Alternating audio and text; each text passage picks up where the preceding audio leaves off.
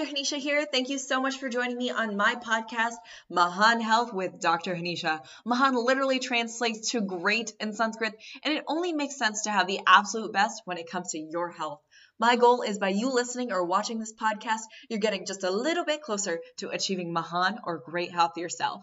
This podcast is all for you, so please make sure to comment what you would like to learn more about so I can get a guest on the show who's an expert in that field, or I might even talk about it myself. I do see patients and clients all over the world virtually, so make sure to book your free 15 minute phone call today to see how you can start achieving Mahan or great health yourself. All right, let's talk about the episode for today. I'm so excited for today's episode because we are talking about one of my absolute favorite topics sex. So, sexuality is something that we tend to shy away from um, as a culture, and especially for women, we were a lot of us were grown up or have grown up thinking that we are not allowed to be sexual beings, and that is simply not true. So, this is why I'm so excited. I had the opportunity to interview the amazing clinical psychologist, Dr. Alexandra Solomon. Since Valentine's Day is coming up, I thought this is an extremely appropriate episode as we are reminded to love ourselves whether or whether or not whether or not we have a partner. All right, let's talk a little bit more about Dr. Solomon.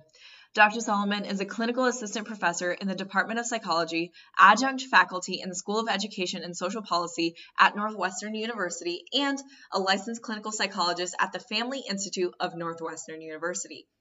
She maintains a psychotherapy practice for individual adults and couples, teaches and trains marriage and family therapy graduate students, and teaches the internationally renowned undergraduate course, Building Love and Lasting Relationships Marriage 101. Dr. Solomon writes a column for Psychology Today and is the author of two books, Loving Bravely and Taking Sexy Back. She is a highly sought after speaker and is frequently asked to talk about love, sex, and marriage with media outlets like The Today Show, O Magazine, The Atlantic, New York Times, The Economist, Vogue, and Scientific American. So she's kind of a big deal. Dr. Solomon lives in Chicago with her husband of 20 plus years and their two teenagers. Dr. Solomon was so much fun to talk to, and I know I felt empowered talking to her, so I hope you feel the same and are excited to take your sexy back as well. All right, well, I I'm not going to hold you up any further. Let's get on with the show. Make sure to rate and review the podcast and let us know what you thought of the episode and remember to reach out to Dr. Solomon or myself after the show. All right, enjoy. Hello, Dr. Solomon. Thank you so much for coming on the show today. Thank you so much for having me. Of course, I'm so excited to have connected with you. Um, I've been following you on Instagram and I absolutely love your stuff. And I just got your book. And so, very excited uh, to have you on the show today. Oh, good. Good. It's great to be with you. Yes. Awesome. All right. So, um, this is a question that I kind of like to ask all my guests is because I love to learn about your journey, your story. How did you get here? Where, like, what mm-hmm. brought you to um, becoming this guru of like sexual health and psychology and bringing that all together? So, tell us a little bit about your journey. Yeah. So, let's see. I mean, I, you know, I grew up since I was like five years old wanting to be a pediatrician. That was what I wanted to be my entire life. And I think that was just from a sense of wanting to help people. My mom always says, Oh, you wanted to rescue the world since you were a little girl. And I just, I loved that, that sense of like being of service, being helpful. That's, that's been part of me forever. Mm-hmm. Um, but I went, so I went to college, you know, fully intending to just use college as a vehicle to go to medical school and ended up taking a women's studies class my second year at college and just was like blown away by the study of gender and sex and power and identity and race and culture. And i was just like fascinated by these systems and who we are as individuals within these larger systems. And so i pivoted away from medical being a medical doctor to becoming a psychologist. And it has just like suited me so well. And i you know i look back now and it seems so obvious. Like i was the girl like on sunday nights i would slip off away from my family and get under my covers and listen to dr ruth westheimer who is like this pioneering sex educator you know in the 1980s i'd have my walkman and like be hiding because i just felt so naughty listening in on these grown-up conversations about relationships about sex about pleasure i was fascinated by her role you know in that and mm-hmm. Um, yeah. So it kind of seems obvious now in the rear view mirror that this was sort of where I was going all along. But it has been um, it's been a really beautiful career for me. I love that I get to wear lots of hats. So I will I do therapy part of my week. Um, I teach, you know, often therapists um, how to work with couples, how to think about love and sex, um, emerging adults. I do a lot of work around helping therapists work well with emerging adults. And then I get to spend time writing and posting on social media and having conversations with interesting, wonderful people like yourself.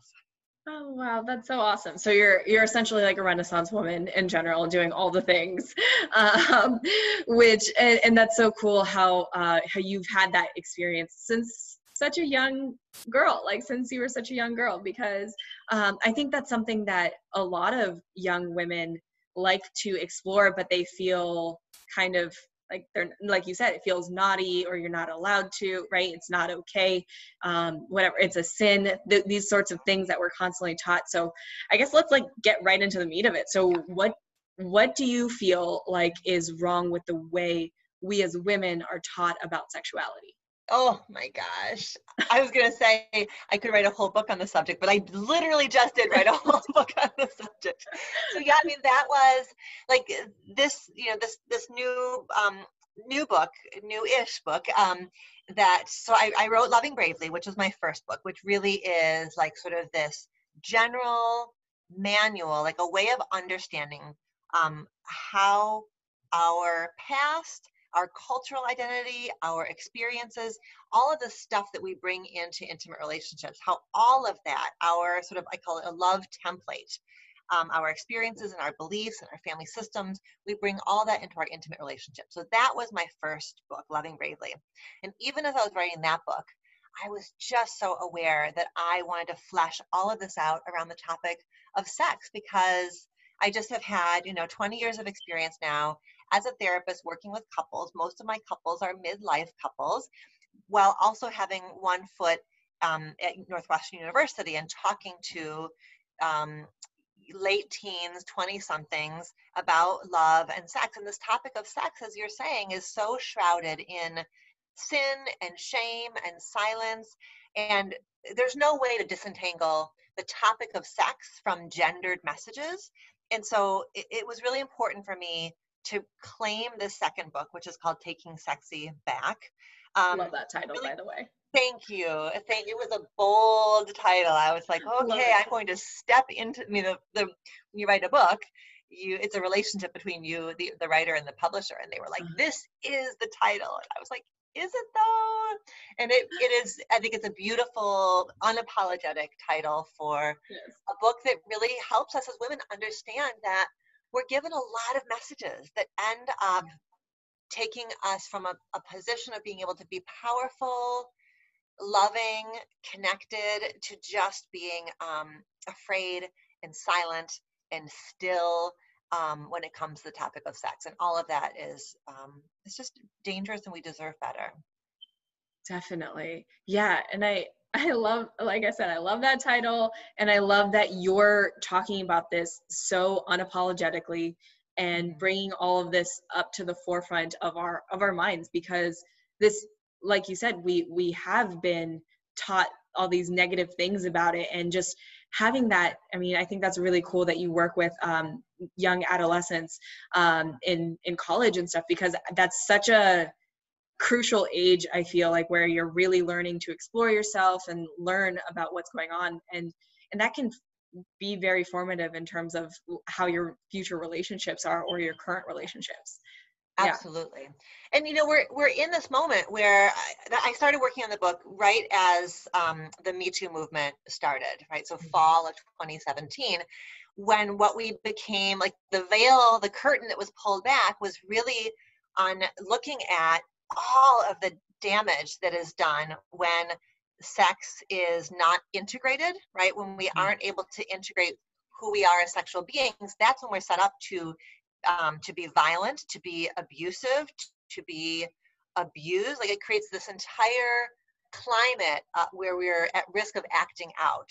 And we, I think, would be able to. I, I think the the the chances of abuse and um, you know pathological power dynamics would be reduced if we all learned growing up that sex is a part of being alive, right? That it is not, um, especially here in the U.S. I'm not sure where you where your growing up experiences were, but certainly, you know, where I the way that I grew up, it was that sex was talked about either not talked about or talked about as a purely biological, right? And leaving out emotion, connection, and leaving out this idea that you can be sexually curious. It's normal and healthy to be sexually curious, and that's separate and apart from choices that you make around sex. You know what I mean? Mm-hmm. Like that's to be curious and to be sexually engaged are two different things. And so I think that's something really important to normalize. Yeah, yeah, definitely. And yeah, I mean, I grew up also in the States, but um, with um, Indian parents, so like also very conservative family. So even talking about this right now is, I feel like a big step for me myself personally, right? So talking about sex very openly is not a common thing in our household at all, of course. Um, but talking about it openly on this widespread sort of platform now, it sometimes always brings a little bit of a stress response for me because I'm like, oh no, my mom's gonna hear this, right? Uh, I, I do the same thing with my mom. Like, I don't, mom, earmuffs, don't listen yeah. exactly exactly and she'll be like wait you're talking about sex right mm-hmm. um and and that is exactly the way that we've been um we've been taught but th- it is fascinating because i love going into like the history of of medicine history of sexuality his, history of humankind in general and it is fascinating to see how like my my parents are hindu and you know it's fascinating to see how a lot of sexuality was like there was a lot of sexualness in in Hinduism, right? Like there's this a lot of things. I mean, the Kama Sutra comes right. from India, right? Mm-hmm. Comes from Hinduism, and um, so it's like very fascinating to see how how that was suppressed so much, um, even though that's a huge part of our culture, right? Um, so yeah. I think I mean I think we should stay right there because that whole realm of spirituality is you know right. that was is fascinating, right? So there is there is this way that like more ancient spiritual practices really honored right the body honored the feminine honored like union right and mm-hmm. and sex as this very powerful portal to consciousness to connection with divine to connection with spirit. And i think it's sort of if you look at sort of the history of patriarchy right and the history of like these systems that placed us in these hierarchical roles that then is where you see like the splitting off and like the total contempt for the feminine um, and how much damage that does when we it, you know i always say the patriarchy hurts men as much as it hurts women right it puts oh men in this box where they're cut off from their essence of yeah. vulnerability and tenderness um, right. and then right i mean the history of medicine my god like i feel like my head was like blown off my body when i saw this research around these feminist scholars went back and looked at medical textbooks and the ways in which medical textbook would just omit the clitoris. Like we're gonna in an anatomy textbook to omit this part of the woman's. When you omit something, you basically are saying it's too dangerous to name and talk about. Well, okay, so why?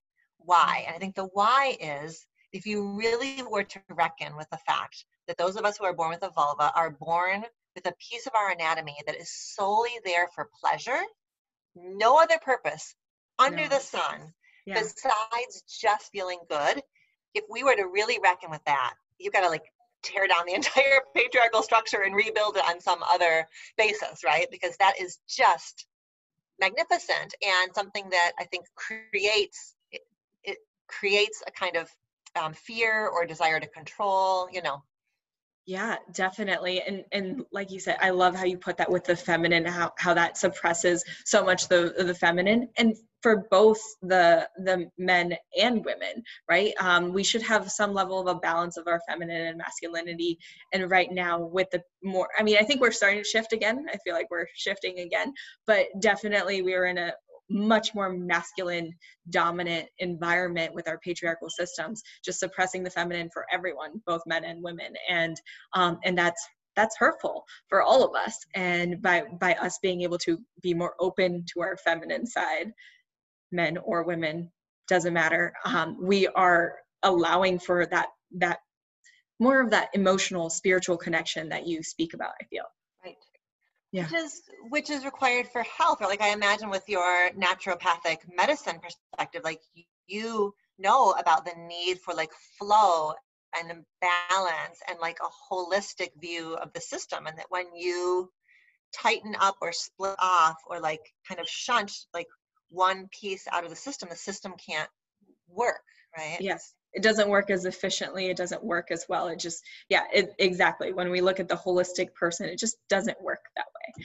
So um yeah so i yeah I, I really appreciate that and like i can definitely talk about i love talking about the history of medicine and um and, the philosophy behind all these things as well. It's so fascinating that so much of it was just suppressed and um so going into that a little bit more so what would you say some c- current common myths uh, are of like female sexuality in general? Oh my gosh okay.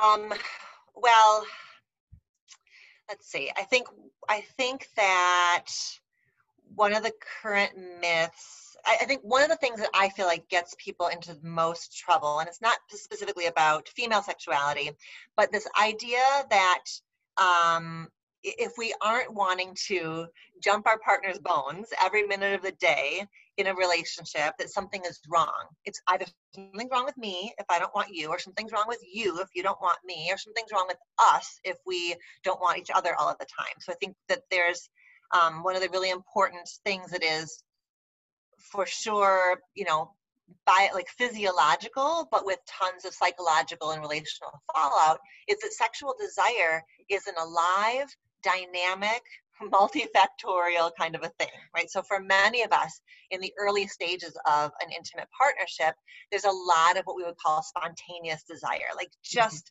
I cannot wait to touch you. I cannot wait to connect with you in that way. It's really driven by like all of the sort of endorphins and dopamine and all of that novelty, right? Mm-hmm. And that it's really normative for that physiology for the physiology to shift as we settle in like you look at sort of the the brain physiology of early attraction is different than the brain physiology of a long-term intimate partnership which is much more fueled by attachment like oxytocin and mm-hmm. bonding. And i know that i you know when i'm stressed i will go and just like get like snuggle up to my husband and just smell him right? We've been together for so long. And so i am literally like hardwired to have my physiology soothed by his smell by his presence right? By the way his his body feels. And so that's um and that that that whole set that whole gift of attachment and connection um it's not in in conflict with spontaneous desire but it mm-hmm. flows right? And so then desire can oftentimes especially in a longer term sexually monogamous relationship, desire can shift from less spontaneous desire to more responsive desire. And responsive mm-hmm. desire is I'm not actively consciously feeling horny, but a great conversation, some relaxing time together, um, some, you know, a sort of steamy scene in a movie that we're watching, what, all these kind of cues that our sexual desire can become a bit more responsive to contextual cues. And so, one of the most important things I do when I'm teaching anybody or talking to anybody about that is just teach that model because what happens is when desire starts to shift in a relationship, like I was saying in the beginning of this long-winded response, is that um, is that we can start to get scared. Like, what's mm-hmm. going on? Am I broken? Are you broken? Are we broken? Are we not meant for each other? And we can sort of spiral into that meaning-making space where if we have the information that actually desire can shift and the goal for longer term couples is just to cultivate an erotic atmosphere in their relationship then it's like there can be this deep exhale you know yeah, definitely. I, I like that a lot because yeah, there I feel like everyone's always talking about, you know, initially when you're together, that honeymoon phase, the, uh, when you're together and we we think about like you said physiologically there are just so many different endorphins that go through your body during that time, but whenever you um start to have a longer term relationship, the the hormones change. That's really all that's happening. And, and and that's what it sounds like and being able to understand that can be very helpful in maintaining that relationship and then creating an environment like you said i really like that um, you know just like making it sexier you know like creating an environment where you're like spending more time together or you're like making sure you're having quality time together or um, i did an episode where i interviewed uh, dr leah gordon and we talked about uh, low sex drive in women. Yeah. And when we talked about like one of the things that like for women, some of the things that turn women on are just like, oh, like, you know, he just did the dishes without like anything, right? Like it's just like, it's like, oh, okay. Uh, and like it could be little things like that in a longer term relationship that can lead to those um, those more sexual erotic moments and times. Yes, yeah. I always say that um, de-rolling is a team sport, meaning that especially for when women are in the caregiving stages, it means I'm, I'm, we're talking like heterosexually, you know, heteros- I'm using some heterosexual language, but oftentimes the roles in the home, especially if it's a heterosexual couple, is that she's doing a lot of the caregiving and um, and that role, the caregiving role, is not a particularly erotic role. And so mm-hmm. it's the job of both partners to help her remember that she's a woman, that she that sex is actually going to feel really good, that she deserves some pleasure, that she deserves to kind of escape and surrender and connect with her partner in that way. And so it's subtle though, because if he's going to do the dishes to help her make that shift, he has to be able to do them not like okay, I did the dishes. Now is it, you know, now is the time. It's it needs to be a bit savvier around that. Really, we both are figuring out how to help me take off this role of mama, caregiver, domestic goddess, and step into something a bit different. Yeah, Definitely, definitely. And then uh, I think one of the things you talked about was like potentially watching like an erotic movie or something. So I kind of want to get into how porn um, can affect sexual just affect relationships love and sex and in relationships in general. Um, do you have any insight on that? Because i feel like that's something people always want to know more about. For sure yeah. I mean yeah. my gosh it's a really fraught topic and i will say um, my own field is really struggling. We're we're really stuck in this binary like there are people in the field who are pro porn and people in the field who are anti porn and so we mm-hmm. get kind of locked into this question of is porn good or is porn bad? And when we get stuck in that question we don't which is we don't ask the more interesting questions right? Like in what context is it helpful and what context is it dangerous? And and um, so i think we get we make that binary that doesn't help us out very much. I think couples as well will get stuck arguing whether porn is good or bad hurtful to women objectifies men addictive objectifies women perpetuates patriarchy um, is addictive. And those those kinds of like is it this or this, keep couples from um, using this complicated topic to help them stand themselves and each other better. Because if um, if one part is feeling really defensive, like I want to be able to have a relationship with porn, rather than the other person getting critical, like what's wrong with you that you want a relationship with porn, what would be more helpful is to unpack why. Like, what does porn do for you? Where does it take you? What are you looking for? Um, and especially, I find this with younger, you know, anybody who's about 30 or younger, right, has had, you know, has had access to like free streaming porn since they were teens. And so that relationship with porn but likely predates their relationship with an intimate partner, right? It may have been their first experience of their own sexuality, their first experience of orgasm, of touch. Mm-hmm. was through porn and so it's it's it's old and there can and that can sort of fuel that defensiveness or protectiveness like don't take this away from me it may have been i think for a lot of people it was a soothing mechanism during mm-hmm. adolescence. Um, especially if somebody had a really complicated family system, didn't feel a lot of control. It was probably, it was potentially um, a way of soothing themselves. And so I want couples to be able to talk about porn, but I want them to be able to talk about it with a lot of nuance and a lot of willingness to kind of hold complexity versus getting all locked in like, are we going to allow this in our relationship or are we not going to allow this in our relationship?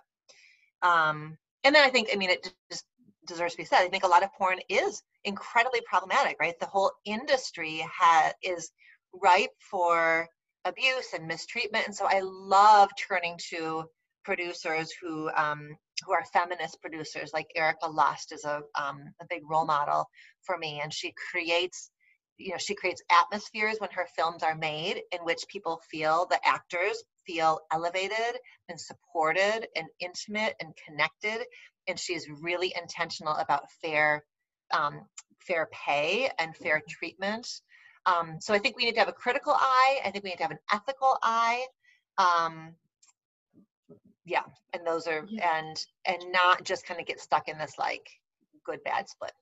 Yeah, definitely. I and I really appreciate that. I feel like in our um, American culture, we tend to be so all or nothing with everything, right? Like it's all, it's either you're pro this or you're anti. Like there's no like in between of anything. And so um, porn is obviously no different from so much more of our culture. Um, so many more of our I don't know, complicated issues that we have in our culture.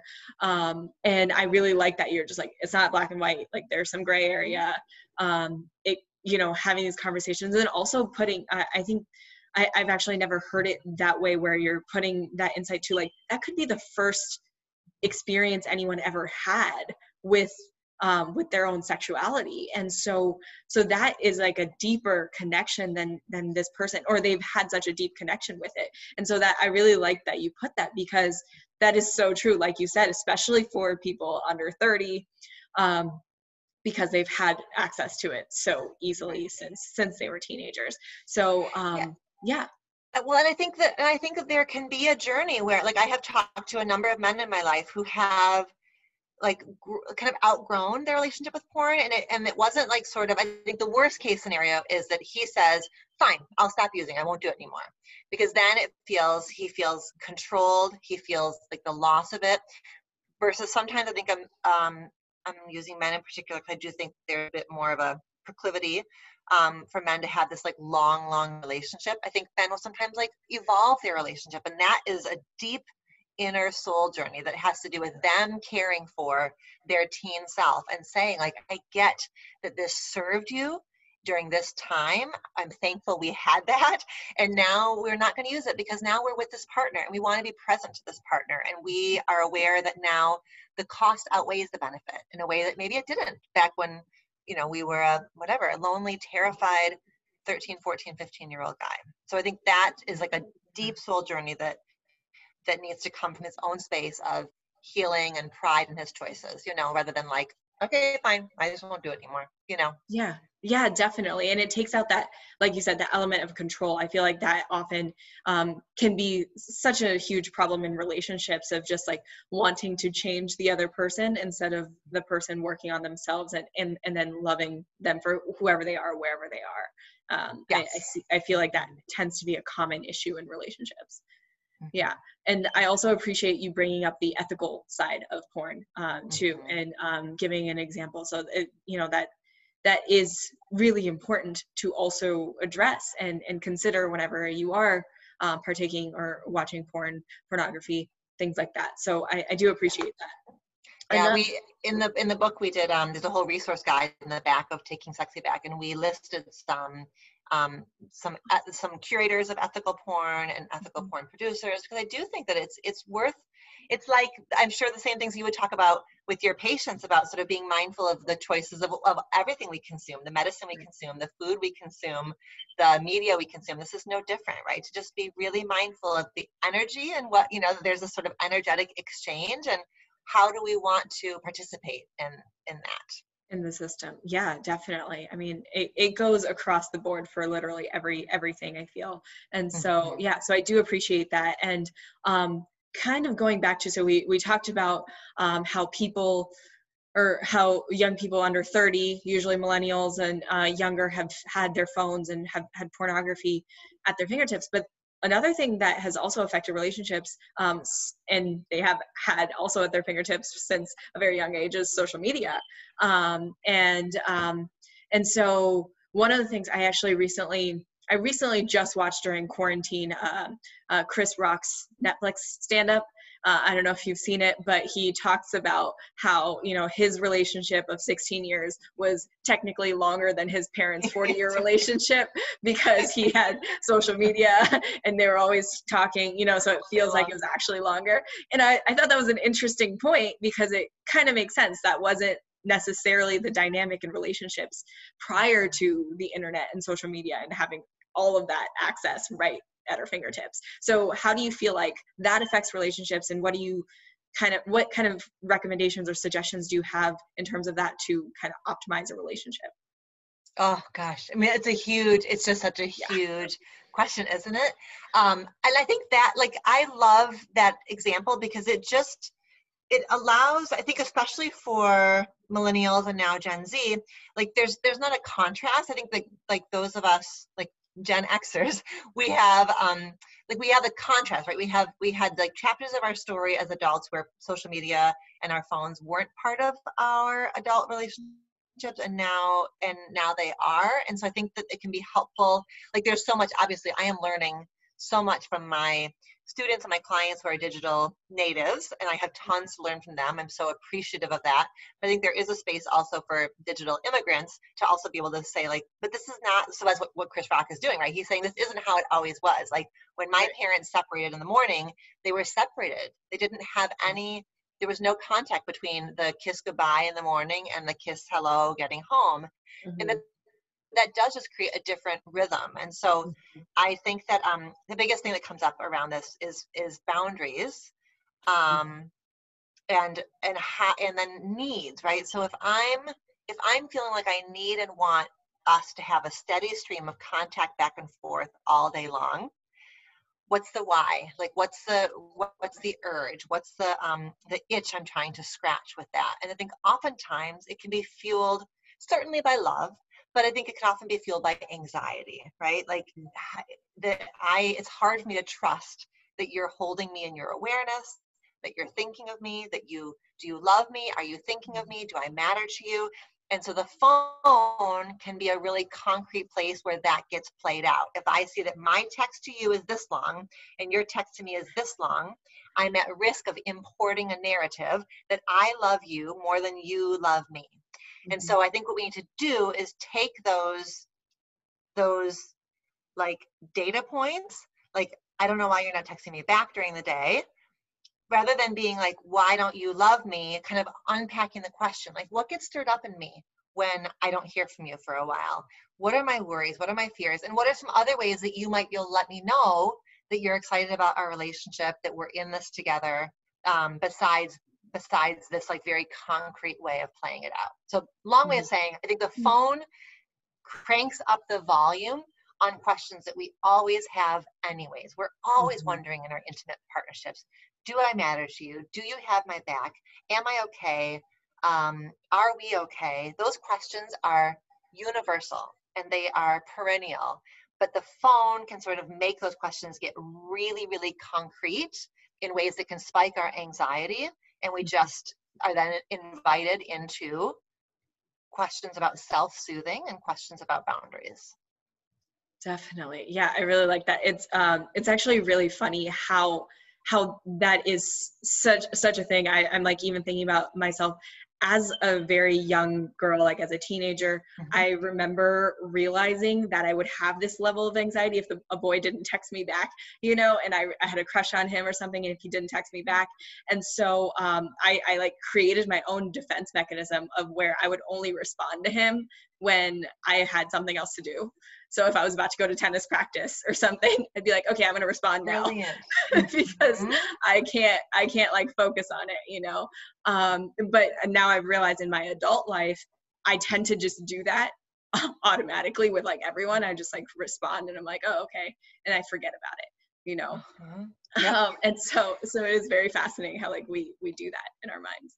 Absolutely. And I think that, I think that the, I think it's so important to normalize that. Like I love that you that you are sharing that because it's really important to normalize it because sometimes we'll do like a double flip, right? We'll say like I know I'm doing this thing. I know it's a defense mechanism and what's wrong with me that I'm doing it, right? When in fact, of course we do it. Like we do it in part because it's just the dopamine, right? There's this like it's a physiological response. I know that I put an Instagram post up. I mean, I'm, you know, well into my midlife. I'll put an Instagram post up and I can feel, like I feel it in my body, the eagerness to know how is this post being received? And like it is definitely physiological. And so I I can hold awareness of that process mm-hmm. rather than judging myself for the process. And when I hold awareness, it gives me some flexibility about am I going to participate? Am I going to not participate? Right? Like that's where we get that's where we can kind of make some choices because you're right like it is not there's no way when you have a crush on a boy there's no way you're not gonna be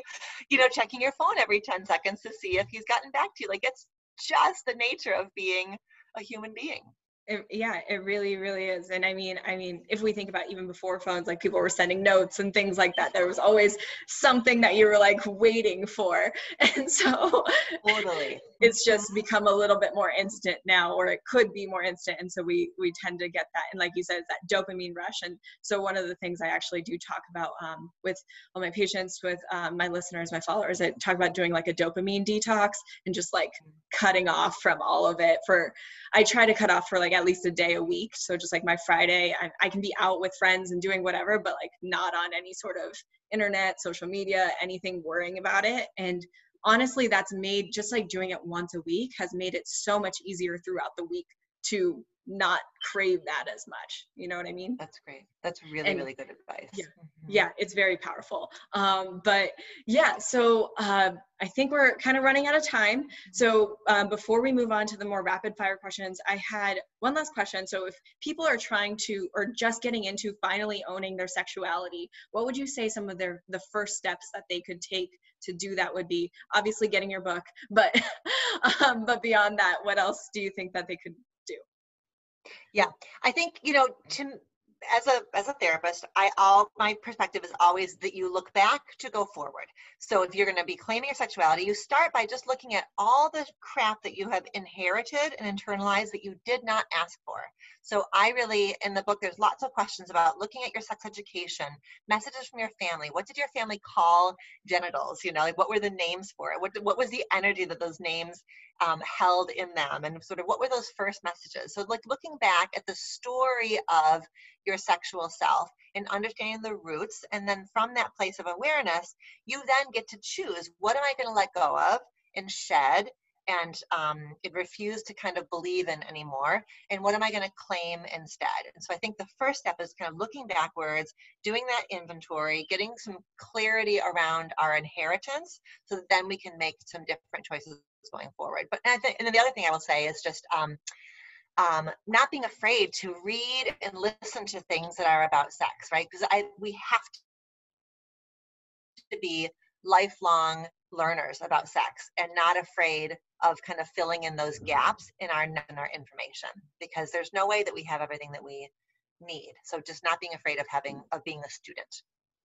Yes, I love that. I love being a lifelong learner about anything, but yeah, definitely sex um, because we still are, there's so much we're still trying to figure out about our sexualities, and science is still so far behind because we did suppress it for so long. And so um, so yeah we're on that track and so we're all learning together and i love that. Um, okay so um, before we move on to the rapid fire questions was there anything else that you wanted to add um, before we moved on or any resources that you recommend for the listeners? Um I, my, I had like a little bit of a power outage so oh. my printer is now going crazy. No worries. Hang on um, okay, so is there anything else I want to share in terms of resources? Um, if there, if you have listeners who are therapists or coaches, um, I think it is worth mentioning that I, about well, a few months ago, we launched this big e-course that I developed with um, a big like continuing education provider in the mental health world called Psychotherapy Networker, and um, and on my website and maybe we can post a, a link in the show notes mm-hmm. um, to that to that e-course it's it's um, worth a number of there's like i don't know maybe 18 continuing education hours that come through it and it's a really um, kind of integrated look at um, it's called loving bravely helping clients who are single dating and single again um, that would be one resource to share. And, and like I said, in both of my books, there are resource guides in the back for additional content about love, sex, and intimacy. Awesome. Well, thank you so much. All right. So getting into the rapid fire questions, um, they're the rapid fire, they're called rapid fire questions because they're a little bit quicker than the other questions before um, with the interview, but really you don't have to answer them rapidly. Just take your time. Uh, so uh, my first question for you is, so Mahan Health means great health, which means um, optimal health. And that's kind of the goal of this podcast in general is to help people achieve optimal or great health. So for you, what does Mahan Health mean to you? Mm. Mahan Health to me means honoring that I can't do everything all the time and making sure that I am um, saying yes when it's a really aligned, juicy, um, heartfelt yes, and getting comfortable saying no. Because I know that I'm at risk, like many of us who are ambitious and curious and passionate about the work we do, I'm at risk of um, kind of depleting myself. And so Mahan Health is about making sure I'm getting enough sleep and um, time with my friends and time with my husband and kids and being able to say no, even um, even when it's difficult. Yes, I love that. Um, having that heartfelt yes is so important. And like you said definitely something that i'm personally working on too. So um so yeah i love that. And that actually might go into some of the the next questions um the next two questions. They could be related. Um i mean it sounds like it might be similar to what you just answered but it is um, the questions are what was the most difficult health change for you to make personally? And what are you still working on? Oh my gosh. Okay. My most difficult health change was moving. I, I had done, I had been um, a competitive CrossFit athlete. I mean, not like at a high level, but I was, I would do CrossFit competitions pretty regularly. Mm-hmm. And um, I was getting injured. I had a really like significant like C3, C4, like disc, you know, rupture and um, needed to move away from lifting weights in that way and shifting into something that would be more sustainable for the longer term and something that would not make me as injury prone. And that was really difficult to shed the layers of identity and ego that I had wrapped up in um, in that way of being an athlete. Yeah, I can definitely empathize with that. I used to do high intensity interval training about six days a week, and now I do like once or twice a week uh, because I still haven't been able to fully let it go. But um, but it's been it's been a process, so I definitely understand that as well. Um, and then, what is something that you're still working on? Something I am still working on is getting enough sleep. I, it's really clear that my body needs seven to eight hours of sleep, and I, it's still that is a growing edge for me. Definitely. Okay, awesome. Well, thank you so much for sharing. Um, I asked those questions because I feel like um, people can really relate to to a lot of the different things that we still struggle with, and also like humanizing uh, the doctors who are out there who are mm-hmm. obviously promoting these great things, but like we still have things that we're working on too, right? Um, so I really like asking those questions. So my last question for you is, if you could have a commercial about anything, a PSA on any health related thing, um, what would it be about and why? Um, my PSA would be about um, knowing that our physical health and our relationship health are completely related to each other. And that and that um, to not be afraid to ask for couples therapy um, that those of us who are in longer term intimate relationships the quality of that relationship has a massive impact on our physical health and our wellness and so, in couples therapy works, there's a huge body of science supporting couples therapy. And so, to let go of the shame and the stigma that surround couples therapy and to go early and to go often, to take a dose based approach to couples therapy, meaning that you go for a little while around a transition, then you can stop for a bit and go back in you know when you're moving somebody changes jobs you have a baby you have a teenager you're launching your empty nest that there's times for couples therapy where you have somebody in the room with you who's an ally and a cheerleader and an explorer with you in understanding and making sense of yourselves and each other yeah, I love that. So, would you recommend uh, doing it more preventatively too, or more? Oh my gosh!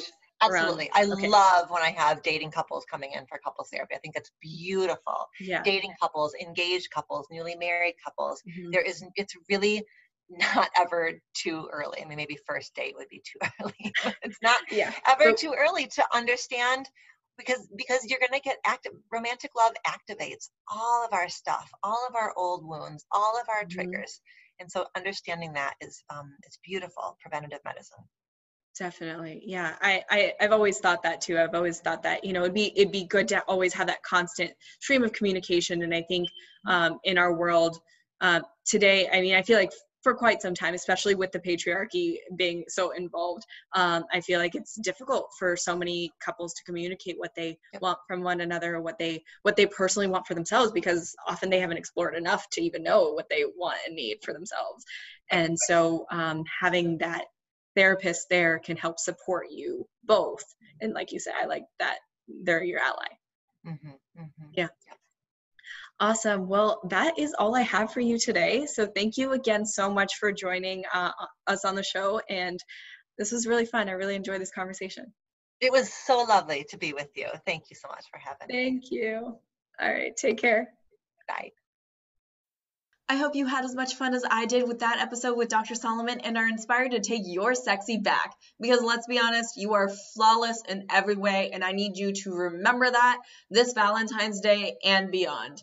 I will have Dr. Solomon's information in the show notes below, so make sure to check her out. And remember to check out her books, Taking Sexy Back and Loving Bravely. She's a phenomenal author and um, obviously an amazing person too. So I'm so excited about um, all that she's doing and for you all to explore her a little bit further.